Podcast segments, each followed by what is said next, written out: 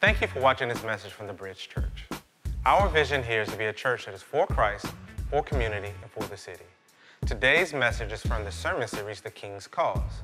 It's a walk through the Gospel of Mark. And if this message has impacted you in any way, please email us at stories at thebridgeilm.com. All right. Hey, good morning, everybody.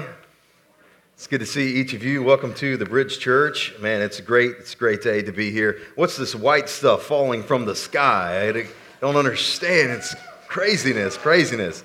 Cool. Uh, those of you who are uh, from the north, you're like, thank you, Jesus, for this snow from heaven. But um, well, it's good to see you here today. Uh, my name is Ethan. I am uh, one of the pastors here. Um, thank you so much for being with us. If you've got a Bible, I want you to go ahead and grab it and open your Bible uh, to Mark. Uh, we're going to be in Mark chapter 7 today, and uh, we're in our series walking through the Gospel of Mark from the beginning to the end called The King's Cause. And so we're going to be in Mark chapter 7. If you don't have a Bible, uh, that's okay. we'll put the verses on the screens for you and then we'll give you a Bible for free today. You can grab one at the resource area on your way uh, out. Would love to be able to give you a Bible completely for free. Um, well, today I have a really cool, um, I have a really cool uh, kind of announcement to be able to to, to reveal to you. We get to, we get to see a lot of things and experience a lot of things as pastors and on staff, and you don't always get to experience things. So I kind of want to roll out to you something that is uh, pretty uh, amazing uh, that, that's going on pretty soon.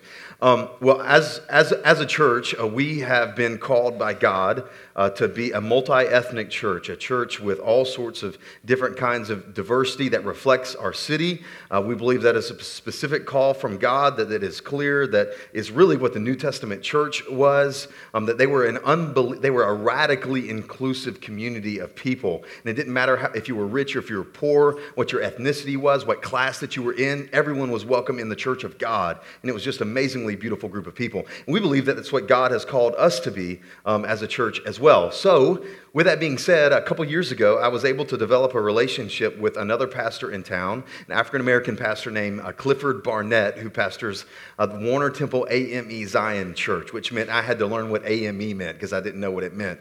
And we struck up a relationship, was uh, really, really amazing. Uh, he's actually been to the bridge. He is he has taught here before, and I have been at Warner Temple and taught there. We've done some things together, a choir anniversary celebration, done some uh, musical things, done some different events together. And I believe that uh, uh, God has given me a, a, vision specifically that our church and that other, some other churches in our city will one day be at the tip of the spear for what it means to do unity and reconciliation in Wilmington. I just, I just believe that. I don't think like I came up with that on my own. I feel like that is a vision from God. And the church, unfortunately, has been at the other end of the spear. And I feel like we're going to be at the tip of the spear for what it means to be a part of reconciliation and unity in our city. So, so um, no, no joke, literally a few months ago, um, uh, because of the things that, that we've been able to do together as churches and pastors and relationships and unity, um, we literally get a call from the Azalea Festival. And the 70th annual Azalea Festival is happening this spring, and they literally ask us to host and organize an event on unity in our city in conjunction with the Azalea Festival in just a couple weeks, which is just crazy.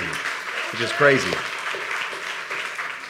So, so, mark your calendars. Two weeks from today, we've known this for a few months and building up to it, but two weeks from today, on Sunday, April 2nd at 2 p.m. at Greenfield Lake Amphitheater, we're going to do a big party, a big celebration, a big event on, on unity with all sorts of different churches represented uh, and all people, uh, a citywide uh, event. And, and, myself and, and, Clifford have been uh, asked to organize uh, the event. And so it is going to be uh, amazing. And so I just wanted you to know about that so that you could put it on your calendars. Um, we're going to be talking about Easter coming up in, in a few weeks, but I want you to be there. I want everybody that calls the Bridge Church uh, home to be there. Even if you are sick, you better show up, all right? You get there uh, because it, I think it's going to be really uh, an amazing uh, opportunity. So, with that being said, let me, uh, let me, let me pray. Uh, let me lead us in prayer, and then we'll dive into our text for today. Let's pray. Father, thank you for the opportunity to be here as your people to gather, um, surrounded by your word and filled and fueled by your spirit, Lord. I just ask that you would help our time and our moments here to be um, ordained by you and that uh, we would be people that would change. We would be people that experience you and you would change and you would impact us. And through that, uh, allow us to be a part of seeing the city change and seeing uh, your kingdom come to bear, even in this place, even in our city, God. So we ask for that. So would you bless um, our moments that we have together? We ask this in Jesus' good name. Amen. Amen.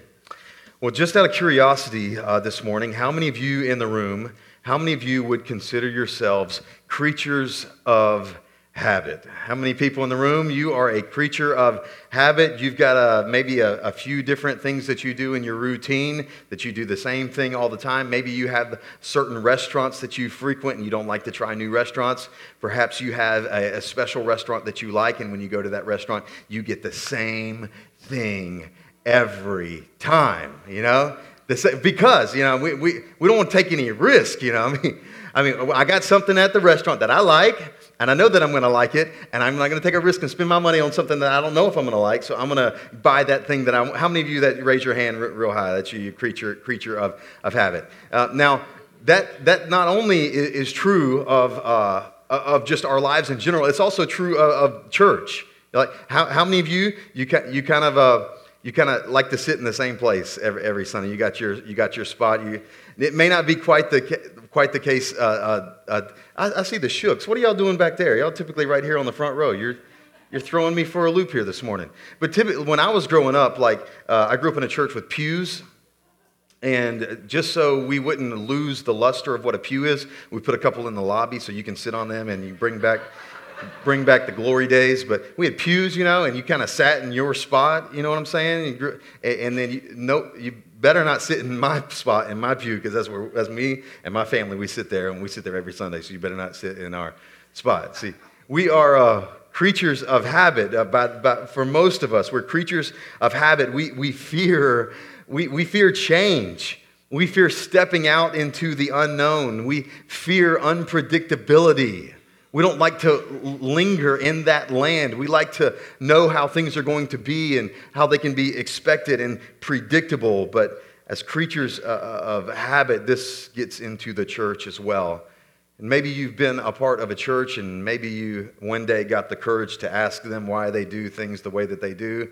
And typically the response is the reason that we do that is because that's the way we've always done it.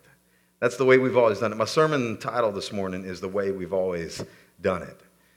And this, as Jesus is going to tell us today, is one of the greatest enemies of the gospel.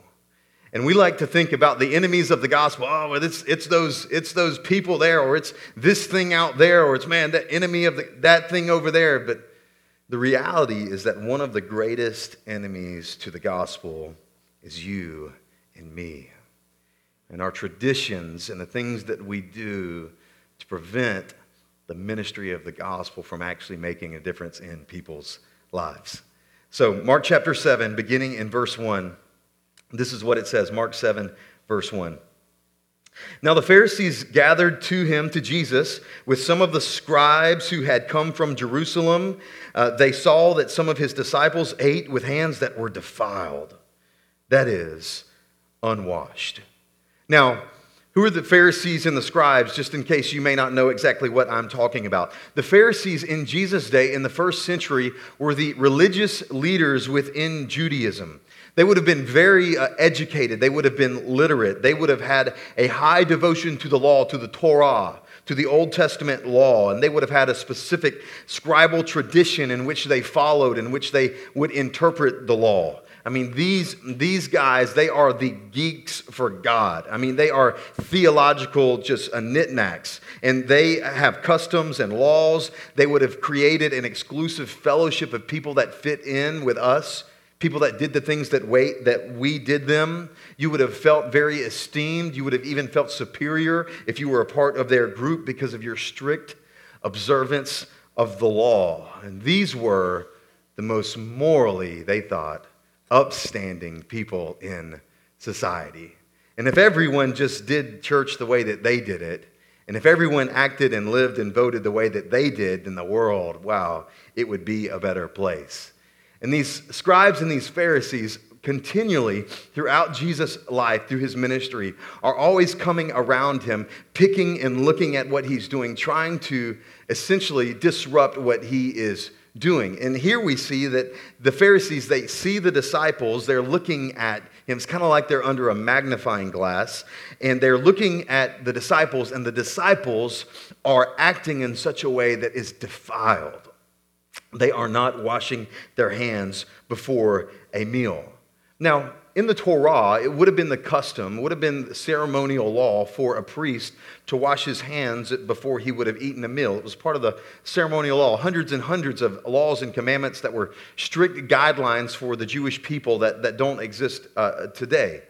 But in, in, in their day, it was required of priests. But here's what the Pharisees did they said, We're not just going to require this of priests, we're going to require this of everyone and everyone better hold to the same standard that we hold to.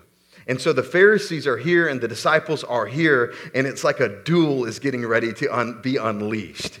It's like I think of an old Western movie, you know, where uh, they're getting ready to have a duel. And I kind of feel like they're saying, you know, let's go outside and take this outside because there is a duel, there's a fight that's getting ready to happen. Now look at verse 3. There's a parenthesis. Mark is explaining to us a little bit more. Verse 3 says, For the Pharisees and all the Jews do not eat unless they wash their hands properly, holding to the tradition of the elders. And when they come from the marketplace, they do not eat unless they wash. And there are many other traditions that they observe, such as the washing of cups and pots and copper vessels and dining couches. So Mark tells us that the, the Pharisees, they had uh, created this, what he calls a tradition of the elders. This was a specific tradition by the leaders within Judaism. Now, this is somewhat similar, not exactly the same, but as a church, we have elders. We are led by a, a team of elders, a board of elders, a council of elders, you could say. And our responsibility as elders is, is to lead and to oversee and to shepherd the flock, to look at scripture and see what God has to say for us, and then make sure that our church is living in accordance with that. But in Judaism, these elders, they had created their own tradition, their own instruction, their own teaching of the way that you had to go about doing things. That wasn't found in the scriptures. It was just they thought it was a good idea to come up with these things. And one of those was the ceremonial washing of hands. You had to wash your hands. They also had this uh, ritual and this rule and this standard that if you went into the marketplace, then when you came back out of the marketplace, you had to wash before you could eat a meal. This is, this is just ludicrous. Literally. So if you were a Jew and you went to the marketplace to buy goods, to buy groceries, uh, to, do, to do whatever you needed to do in the marketplace was kind of the common form area in the city in which you would uh, sell goods and services. And if you went into the marketplace, that meant that you rubbed shoulders with the pagan Gentiles. It means that you were in close proximity to the Gentiles. And they created a rule that if before you eat your next meal, you must wash yourself. Literally, the word is like take a bath, it's immerse yourself in water. They'd created these uh, standards that you had to ceremonially wash. And then Mark tells us, and many other traditions. And he lists a couple interesting ones, like the washing of dining couches. Not exactly sure what, the, I guess that's some kind of interesting couch that you eat from, and they needed to wash it for whatever reason. It just, it's just bizarre. Now, here, let me define for you, before we go any further, what I would say a tradition is. Here's this a tradition is a man made religious observance not found in the scriptures. It's a man made religious observance, practice, custom, whatever, that is not found in the Bible. It's just not in the scriptures. And this can happen intentionally, this also can happen unintentionally. This can happen with proper motives and it can happen with improper motives, with good intent or bad intent. And just, just for clarification, um, when I say the word tradition, I'm not talking about your holiday traditions with your grandma. so don't go home today and call your grandma and be like, sorry, I'm not coming over for Thanksgiving because the preacher said we shouldn't be about tradition. That's not what I'm talking about. You can have your traditions when it comes to your family, when it comes to holidays, cook a turkey, Christmas, whatever, whatever you want. That's not what he's talking about here. He's talking about religious traditions, uh, things that are required, things that are standards, things that are expected within church, within your religious uh, system. So, for instance, um, it, it, we could even, this even happens for us as, as a church. So um, we have a biblical mandate as a church from Scripture that we are to gather together and to worship. That we're to gather together, that we're supposed to assemble, which is the Greek word for ecclesia. It's the assembly, it's the gathering of God's people. But Scripture nowhere tells us or mandates for us um, where we have to gather for worship. There just isn't a verse on it. Scripture nowhere tells us which day we have to gather for worship on, or what time of day, or how long the worship gathering can last. There just isn't a there just isn't any scriptures on that. Th- those those are all um, up for uh, discourse, up for decision, uh, based on whatever culture you are, and maybe based on what the Holy Spirit leads a church to do. As well, we have a biblical mandate to sing. That we're called to sing and encourage one another with psalms and hymns and spiritual songs, that we should be vocalizing and singing together of the goodness of God and what He's done and being able to empathize and connect with God. But uh, the Bible nowhere mandates the style of music that you have to have in a church, except country western. You can't do that. You just, you just can't do that one. Um, but no, seriously, there, there isn't a style. There's, there's no style mandated for the kind of music. There, there isn't a mandate for what, if you have to use an acoustic guitar or a pipe organ. There just isn't a verse on that. We also have a biblical mandate that we're to teach, that we're to teach and to preach, that when we gather together, that the word should be taught and that we should be devoted, as Acts 2 says, to the apostles' teaching and to the word. But the Bible nowhere mandates how long we are to teach, which means I think I could teach all day today if, if I wanted to. It, there's just no, there's no, you'd be like, you can do that. I just won't be back next week. I get you. I understand. I understand. There's just, there's no verse on that. The, the, the Bible mandates for us to receive communion, that w- we should receive communion, but nowhere mandates how often we should. Jesus just says, as often as you eat this bread and uh, drink this cup, do this in remembrance of me. We choose to do it every, every week, uh, but there isn't a, a, verse for what you have to do. Now, and here's, here's, here's what's going to happen in a church like the Bridge Church. Um, we, as a, new, as a newer church, as a younger church, we kind of feel like we're maybe a little more of a hip church. Um, we want to throw stones at old school tradition. You know, my old church, or my grandma's church, or the, the way that I, uh, we, we like to think of tradition, it's primarily an old school thing. Well, it's true, there is old school tradition, but there's also new school tradition. there's new school tradition, which, which means we create kind of our own ideas, our own standards, our own things that do that you got to do it the way that we do it. You know, if you actually want to be legit, you know, if you want to do it uh, the right way. There, there's old school tradition for sure, but there's also new school uh, tradition, which means we got to be, be careful, you know, how we operate as a, a church. Old school, they wear robes. They wear the pastor wears a robe. Sometimes he wears a funny hat. You know, they just sing old new. That's, that's, we're not we're not into tradition. Uh, we kind of are. It's like our, our, pastor, he wears cool jeans and he wears cool shirts and we sing cool songs. And our band, uh, sometimes they dress in their grandparents' clothes. But you know, that's that's it's like just throwing shade. I'm sorry. I'm joking just a joke. Our, our band actually dresses very well. I think they do. I think they do a great, fantastic, fantastic job. Um, we gotta be we gotta be care, we gotta be careful though. Like, isn't that just old school? There's new school tradition, and we have to be uh, people that are mindful of that and careful of that. Just just like Jesus was talking here. Now look with me in verse five. We'll continue. It goes on and says this. And the Pharisees and the scribes asked him, asked Jesus, Why do your disciples not walk according to the tradition of the elders, but eat with defiled hands? And you just better be ready if you ask Jesus a question like that. Verse 6. And he said to them, Well, did Isaiah prophesy of you hypocrites, as it is written, This people honors me with their lips, but their heart is far from me. In vain, which means emptiness, do they worship me, teaching as doctrines the commandments of men. You leave the commandment of God and hold to the tradition of men. Jesus lays it out there. I love this about Jesus. Jesus isn't some wimp dude. I mean, he has the ability to stand his ground and to hold to the truth if that's what the situation requires.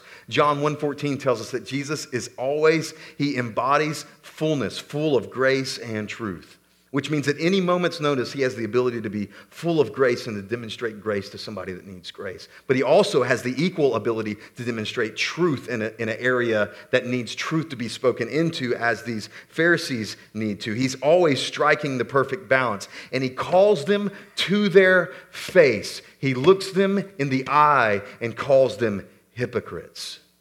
These are like the guys at the top of the religious ladder in Judaism. I mean, they are at the top, and Jesus doesn't care. Jesus doesn't care how many degrees you have. He doesn't care how nice your suit is. He doesn't care how long you have been in ministry. If you do it contrary to the way that God has instructed us to do it, then He is going to uh, preach truth over that situation and call you to truth. Hypocrisy, in, in their day, the same word would have been used for theater. If you were in a play or you were in a theater in Greek society, you would have had a mask in which you would have worn different masks for different characters. This is the same word for hypocrisy. It's essentially demonstrating that there is an inconsistency with your life. There's an inconsistency with what is going on in your life, which I'll just say this, by the way, too. I know that some of you are here today. You walk in here and uh, you're not a Christian. You're not, you're not used to church. You had a friend, family member, coworker invite you here today. And I know, I know this. I know that most non Christians, their, their biggest beef with the church and with Christians is that they are hypocritical. That they're hypocritical, that they say something with their lips, as Jesus said, but their heart really isn't in it. They show up to church and do their thing and do their acts, and then you know, they flip you the bird on the way out of the parking lot, you know, because you got in front of them with, with, your, with your car. I mean, it's just, it's, a, it's, a, it's an epidemic. It's an, it's an epidemic. I read a Barna, stu- Barna study this, this past week where they actually called 718 professing Christians around the United States of America and asked them questions that were specific uh, quotes and verses and references to the way that Jesus lived and asked them a survey whether or not they lived that way in a very generic sense. And the survey resulted that only one out of seven Christians actually lived a lifestyle that was close to what Jesus lived. See, the unfortunate thing that we've got to be really careful about is playing games with church and actually not making a difference in our city and not making a difference in our lives and giving Jesus, giving God lip service, but our heart really isn't far from Him. And Isaiah says if you do that, that is empty worship, that is vain worship. And every church has to be laser focused on we're not going to get primarily caught up in, the, in our traditions, we're going to get primarily caught up in the gospel and helping the gospel move forward. Now, look with me in verse 9. He goes on and says this. And he said to them, This is Jesus, he said to them, You have a fine way of rejecting the commandment of God in order to establish your tradition. For Moses said, Honor your father and your mother, and whoever reviles father or mother must surely die. But you say, if a man tells his father or, or mother, whatever you would have gained from me is Corban, that is given to God, then you no longer permit him to do anything for his father or mother, thus making void the word of God by your tradition that you have handed down, and many such things. Jesus is saying, I could go on all day long if you wanted me to. He gives one quick uh, example. Moses said, Honor your father and mother and don't revile them. But you say the tradition of the elders had created a caveat for that and said, we actually don't have to honor your father and mother if your real estate, your wealth, your property, whatever, you consider it to be Corban. That's a, a word that has the idea, it, it, means that it's, it's relegated to God and to the service of God. So, what, what literally families were doing is they were saying, I don't have to bless my children's children, I don't have to provide for my family. I'm just going to dedicate my wealth to God and bypass you in the product in the process. And Jesus says that just is just, it just cannot do, that's completely contrary to what the scripture has to say. And by creating your own traditions and doctrines, you are rejecting the very command of God, making void the word of God by your uh, tradition. It kind of be like this. Um, I don't know how many of you uh, if, if you've dated someone or maybe you remember your dating history or you remember that season of your life did anybody ever used to write love letters to the, your, your person that you liked? I mean just i know it's i know it's archaic you know but paper and a pen i mean it's just it, it's archaic but it's, it's a beautiful you, you remember doing that writing writing love letters to man your spouse to be or maybe, maybe to the guy that you know maybe it's a bad story maybe it didn't work out so well but um, but whatever, let's just say you, you wrote love letters. Now, imagine I received a love letter from my wife, and she said, I was thinking about you today, and here's, here's a letter that I wrote for you. And I'm like, wow, babe, thanks. That's amazing.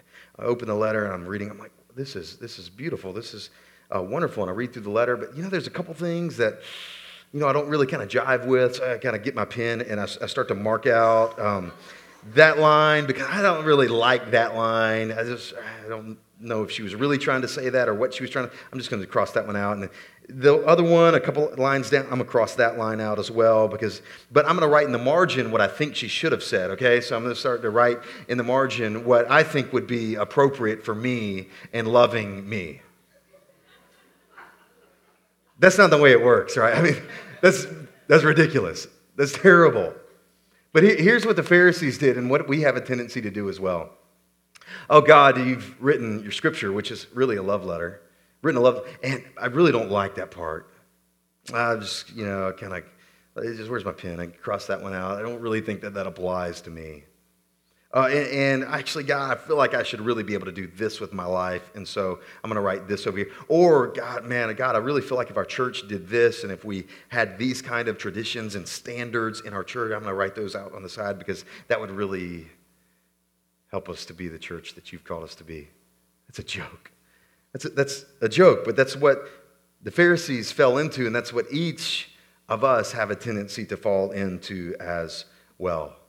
So here's, here's what I want to do. I've walked through the text. I want to give you quickly four, uh, four points that I, I think really are kind of at the heart of what tradition is and why we seek tradition in, in our church. Here's the first one Tradition fabricates holiness, but fails to change the heart. It fabricates holiness, but it really fails to change the heart. Tradition fools you into thinking that you are now more pleasing to God. tradition likes to give you tactics and standards in which you can manufacture holiness, but that's not the way holiness works at all. Holiness is never outside in. If I change the outside, change the things that I'm doing, create a few standards, live a better life, then that will make me a holy person. That's not the way that works. Holiness is never outside in, it's inside out, which means it starts with the heart. It means that you have a heart that has been changed by God. It means that you've taken your heart and you've given it to God. You've given it to Him and say, Take it. Take my heart that was, that was sinful, that was had pain, pain and problems and, and struggle, and give it to God and let God change your heart. See, that's, that's that's the story of Christianity. That's the story of the gospel. And it's interesting to me that these Pharisees feel the need to clean up their lives. Uh, they feel the need to clean things up on the outside, and so they create standards for washing your hands, and you've got to ceremonially wash this. We've got to make sure that we wash our cups and this and this and this and that, and creating standards in order to make themselves feel clean before God. That's never how it works to feel clean before God. The only way that you can actually clean up yourself before God is if Jesus comes in and cleans you on his account, his way. Jesus went to the cross for you. He went to the cross 2,000 years ago. He hung on a, a cross, not to be dramatic because it was necessary, but because it was necessary for your salvation. And He took on your uncleanness on the cross and gave you His cleanliness, gave you His righteousness, gave you His holiness. And the desire to create things to make us feel more holy as people, it doesn't work. It only fabricates holiness, it doesn't actually change the heart. That's what tradition does. It just fools us into thinking that we're more pleasing to God. Here's, here's the other one tradition reveals that we care more about preferences than people. Tradition shows us that we, we care more about preferences than people. You know, traditions ultimately, tr- religious traditions, um, they actually divide our differences rather than unite our differences. They, they divide us over the way that we like to do things, or the way that things should be done. And we're different than you. We don't do it that way. And tradition actually divides us from people that are different than us rather than unite us. Traditions demonize people who are different, who do things differently. And the thing that we have to ask ourselves is do we want to be a part of a church? Do we want to be a part of God's church, of God's people that looks like what He has called us to live in Scripture? Or do we really just want to be a part of a club? Do we just want to be a part of a club where people look like us and dress like us and talk like us and vote like us, live like us, make the same amount of money of us, sing the same songs that, that we sing? Or, or do we actually care about people? Do we actually care about being the church that He has called us to be? Or do we really care about, oh, I kind of like the style of music at that church. I kind of like the way that the preacher preaches it at that church. I think I'm going to pick that church because it, it, it helps me. It is not about you. It isn't about you, it is about people. It, it, it's about people. Here's the other one. The third one tradition elevates the method over the message. It elevates the method or the methodology over the message, the gospel message, the message that God has for us. Tradition makes the way you do things more important than why you do things. It emphasizes the way rather than the why. We begin to think that our method is the right method and that all other methods are wrong. And this, I just have to, I just have to personally confess here that I think, like literally, a lot of the time, I feel like the Bridge Church is just the best church in the history of the world. I just, I, it's just how I think. Um, I think that we do things right. I think that we do things best. And God has had to uh, convict me and strip me and show me that the way that we do things is just a way of doing things. Now, there are perhaps churches out there that aren't faithful to the gospel message, but I would I would hope that the vast majority of churches are faithful to the gospel message and we're all just trying to be faithful and pursue what God has for us. Which means we, we got to be really, really careful, really careful that we think that our church is the best church in town. That, that, is, that, is, that isn't even a right category that like one church is better. Why do we even think that one church is better than others? That just doesn't even make sense. It's not even like an equation that, that, that God would even have us to even think through. It's, it just doesn't m- make sense. We're just a church. We're a church and we're trying to do things the, the best we can, but by no means does that mean that we are actually the best church in, in town. And so the, the tendency is going to be for us to throw stones at our old church Oh, yeah, preacher, he was unbiblical in the way that he, that music, you know, that kids program. This, we've just decided as a church that we're not going to throw stones. And I promise you, I am good at throwing stones. I mean, I am really good at, I mean, I can throw some, I can throw it down, throw some stones. I mean, this is my life.